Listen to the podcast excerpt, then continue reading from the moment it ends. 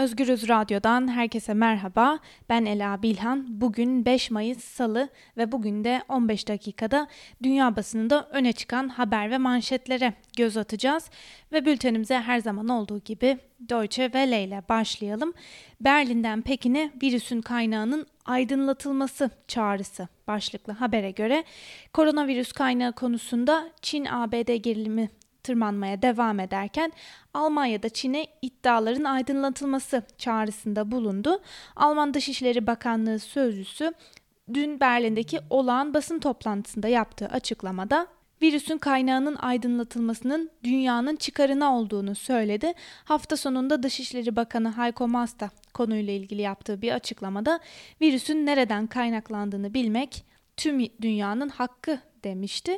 Çin ise koronavirüsün Wuhan'daki bir laboratuvarda üretildiği yönündeki iddiaları da reddetmeye devam ediyor denilmiş haberde.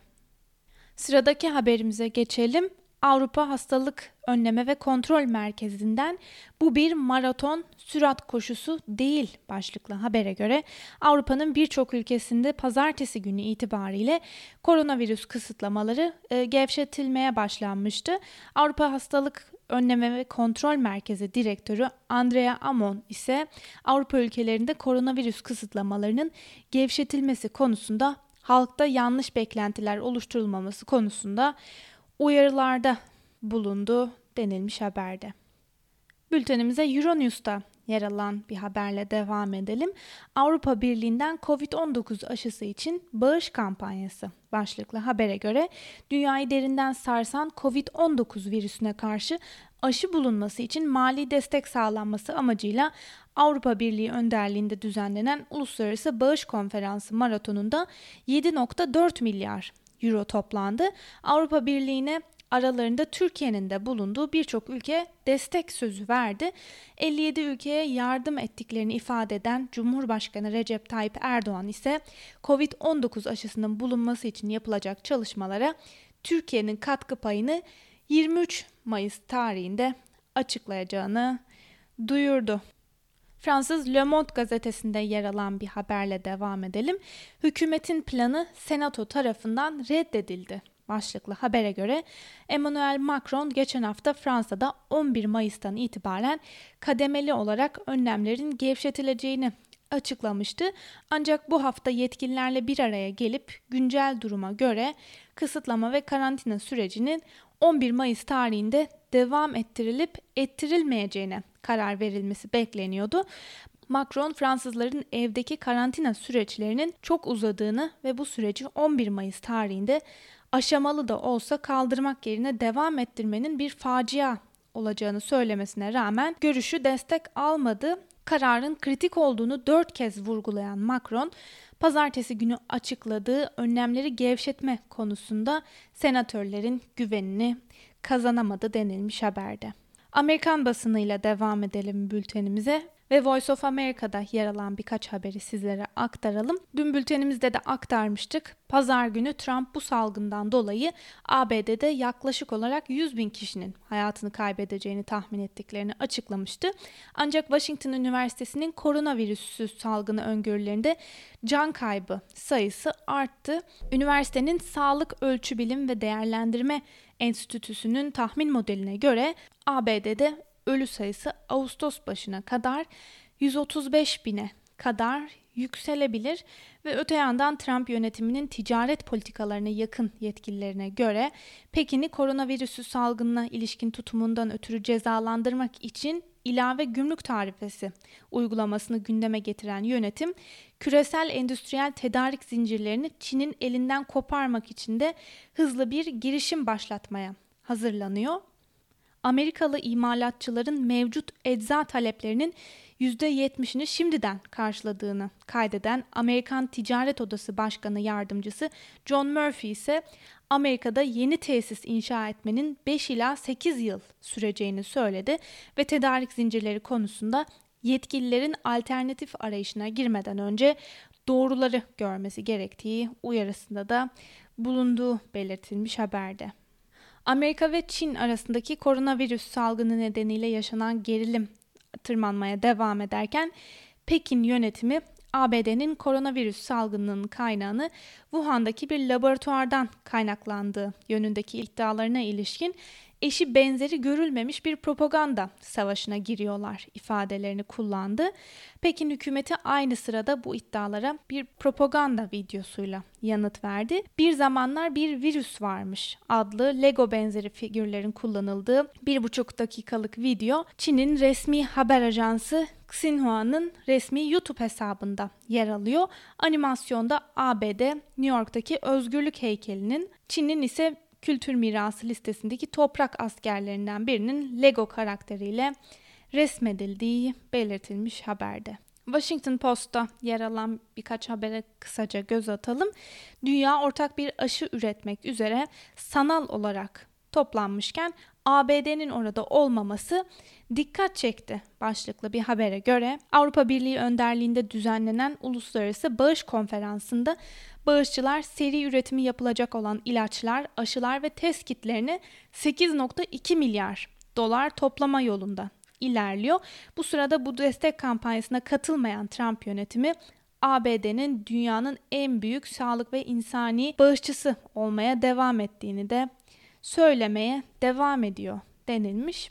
Ve bir diğer habere göre ise henüz taslak halde bulunan bir rapora göre 1 Haziran tarihinden itibaren ABD'de bir günde tespit edilen vaka sayısı da 200 bine kadar yükselecek denilmiş haberde.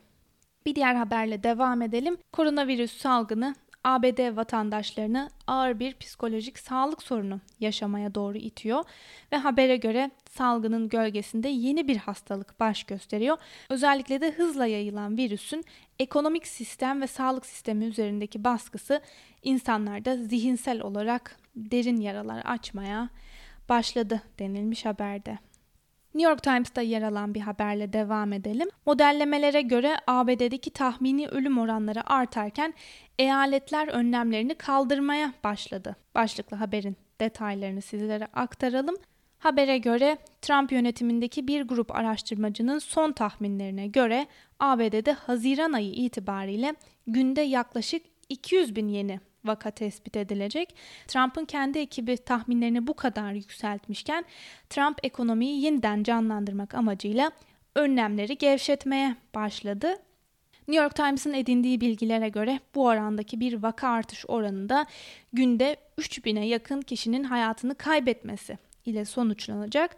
Şu anda günde yaklaşık olarak 1750 kişi hayatını kaybederken ölüm sayısının günde 3000 kişiye yükselmesi %70 oranında bir artış olacağı anlamına da geldiği belirtilmiş. Yine dikkat çeken bir diğer haberle devam edelim. İngiltere'deki ölüm sayıları yükselirken Boris Johnson'ın basın ile ilişkileri de ayrı bir sınav veriyor. Başlıklı habere göre İngiltere'de Brexit kampanyası sürecinde de benimsenen popülist politikalar salgın sürecinde de kendini gösterdi. Özellikle de agresif bir şekilde karşı tarafı çürütme ile aynı zamanda öfke ile beraber haber kaynaklarına ve medyaya yönelik eleştirilerde bulunan Johnson yönetiminde bunu görmek mümkün denilmiş haberde. Bu arada küçük bir parantez açabiliriz belki burada. ABD'deki 2020 Pulitzer ödülleri sahiplerini buldu ve bu yıla damga vuran gazete New York Times gazetesi oldu. New York Times 3 ayrı kategoride ödül kazandı. Araştırmacı gazetecilik, uluslararası habercilik ve yorum kategorilerinde ödüle layık görüldü. Parantezi kapatalım ve İngiliz basında yer alan birkaç haberle devam edelim. The Guardian Avustralya Başbakanı virüsün muhtemelen Wuhan'daki bir pazardan ortaya çıktığını söyledi başlığıyla öne çıkmış ve habere göre Avustralya Başbakanı Scott Morrison'a ABD'nin teorisiyle ilgili ne düşündüğü sorulmuş ve Morrison fikrinin değişmediğini ve hala virüsün Wuhan'daki bir canlı hayvan pazarından ortaya çıktığını düşündüklerini belirtmiş. Morrison açıklamasında sağlık kuruluşlarının şeffaf olması gerektiğini vurgulamış ve haberin detaylarında Dünya Sağlık Örgütü ABD'nin Salgını Kontrol ve Önleme Merkezi'nin en yetkili isimlerinden biri olan Dr. Anthony Fauci ve istihbarat kaynakları virüsün Çin'deki bir laboratuvardan çıktığı iddiasında reddediyor denilmiş haberde. The Daily Telegraph, yetişkinlerin yarısından fazlası devletten destek ve maddi yardım aldı. Başlığıyla öne çıkmış. İngiltere Maliye Bakanı Rishi Sunak ise mevcut tabloda 6.3 milyon kişinin maddi yardım için devlete başvurduğunu söylüyor ve bu sistemin sürdürülebilir olmadığını açıklamış Rishi Sunak. Öte yandan İngiltere'deki vaka sayısının 190.584'e yükseldiği ve 28.734 kişinin de hayatını kaybettiği belirtilmiş. Daily Mail gazetesi COVID-19 ölümleri ile obezite arasındaki ilişki ortaya çıktı başlığıyla öne çıkmış ve yeni bir araştırma sonucunun detayları aktarılmış haberde. The Times ise takip uygulamasını indirin ve İngiltere'yi yeniden ayağa kaldırın başlığıyla öne çıkmış. Habere göre İngiltere'deki ulusal sağlık sistemi yakında vatandaşların takip uygulamasını indirmesini talep edebilir.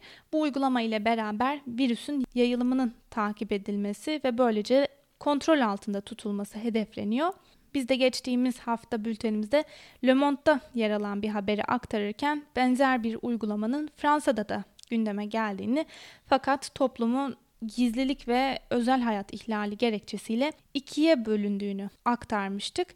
İlerleyen günlerde İngiltere'de de bu fikir ayrılığının ortaya çıkması muhtemel diyelim ve BBC'de yer alan bir diğer haberle devam edelim. İngiltere'de hükümet işçilerin dörtte birinin maaşlarını ödüyor başlıklı habere göre İngiltere hükümeti koronavirüs salgını nedeniyle ücretsiz izne çıkarılan kişilere yardım etmeyi hedefleyen program kapsamında ülkedeki işçilerin çeyreğine yakınının maaşını ödüyor. Geçen hafta 2,5 milyon insanın daha kayıt yaptırmasıyla maaşını bu şekilde alanların sayısı 6.3 milyona ulaştı. Bu İngiltere'deki iş gücünün %23'üne tekabül ediyor. Program kapsamında işçilerin maaşının %80'ine denk düşen bir ücret İngiliz hükümeti tarafından ödeniyor. Ödemelerde üst sınır ise 2500 sterlin. Bunların yanı sıra 1.8 milyon yeni kişi de devletten yardım talebinde bulundu denilmiş haberde. Bültenimizin sonuna doğru yaklaşırken Independent'ta yer alan bir haberi de sizlere aktaralım. Avrupa liderleri The Independent için ortak bir yazı kaleme aldı. Dünyayı koronavirüs karşısında bir araya getirmek ve küresel krizi sona erdirmek istiyoruz. Hiçbirimiz pandemiye bağışık değiliz ve hiçbirimiz virüsü tek başımıza yenemeyiz. Birbirine bağlı dünyamızda küresel sağlık sistemi en zayıf parçası kadar güçlüdür. Bu yüzden kendimizi korumak için önce birbirimizi korumamız gerekecek. Tüm dünya için dünyanın ürettiği aşıyı geliştirebilirsek bu 21. yüzyılın eşsiz küresel kamu yararı olacaktır. Ortaklarımızla birlikte kendimizi bunun herkes için bulunabilir, erişe, erişilebilir ve satın alınabilir olmasına adayacağız. Bu küresel toplum için bir dönüm noktası bugün bilim ve dayanışma etrafında toplanarak gelecekteki daha büyük birliğin tohumlarını ekeceğiz. Sürdürülebilir kalkınma hedefleri rehberliğinde kimsenin geride kalmamasını sağlamak için topluluk olmanın, toplumun ve küresel işbirliğinin gücünü yeniden tasarlayabiliriz denilmiş yazıda. Ve son olarak Rus basından Moscow Times'ta yer alan bir habere kısaca göz atalım. Ekonomiye dair paylaşılan bir habere göre Rus ekonomisi salgınla beraber ağır bir darbe aldı. Özellikle de tam salgının başlangıç döneminden itibaren başlayan petrol alanındaki krizle beraber işi daha da zorlaştı. Salgınla beraber dünya çapında petrole olan talep azaldı ve sonrasında Rusya ve Suudi Arabistan arasında üretimi kısma kararı alınmış olmasına rağmen bu ekonomiyi kurtarmaya yetmedi ve petrol tarihi bir düşüş yaşadı. Bütün bu gelişmeler hem borsayı hem de Rus rublesini vurdu denilmiş haberde. Sevgili Özgürüz Radyo dinleyicileri, bu haberle birlikte bugünkü programımızın da sonuna geldik. Yarın aynı saatte görüşmek dileğiyle. Şimdilik hoşçakalın.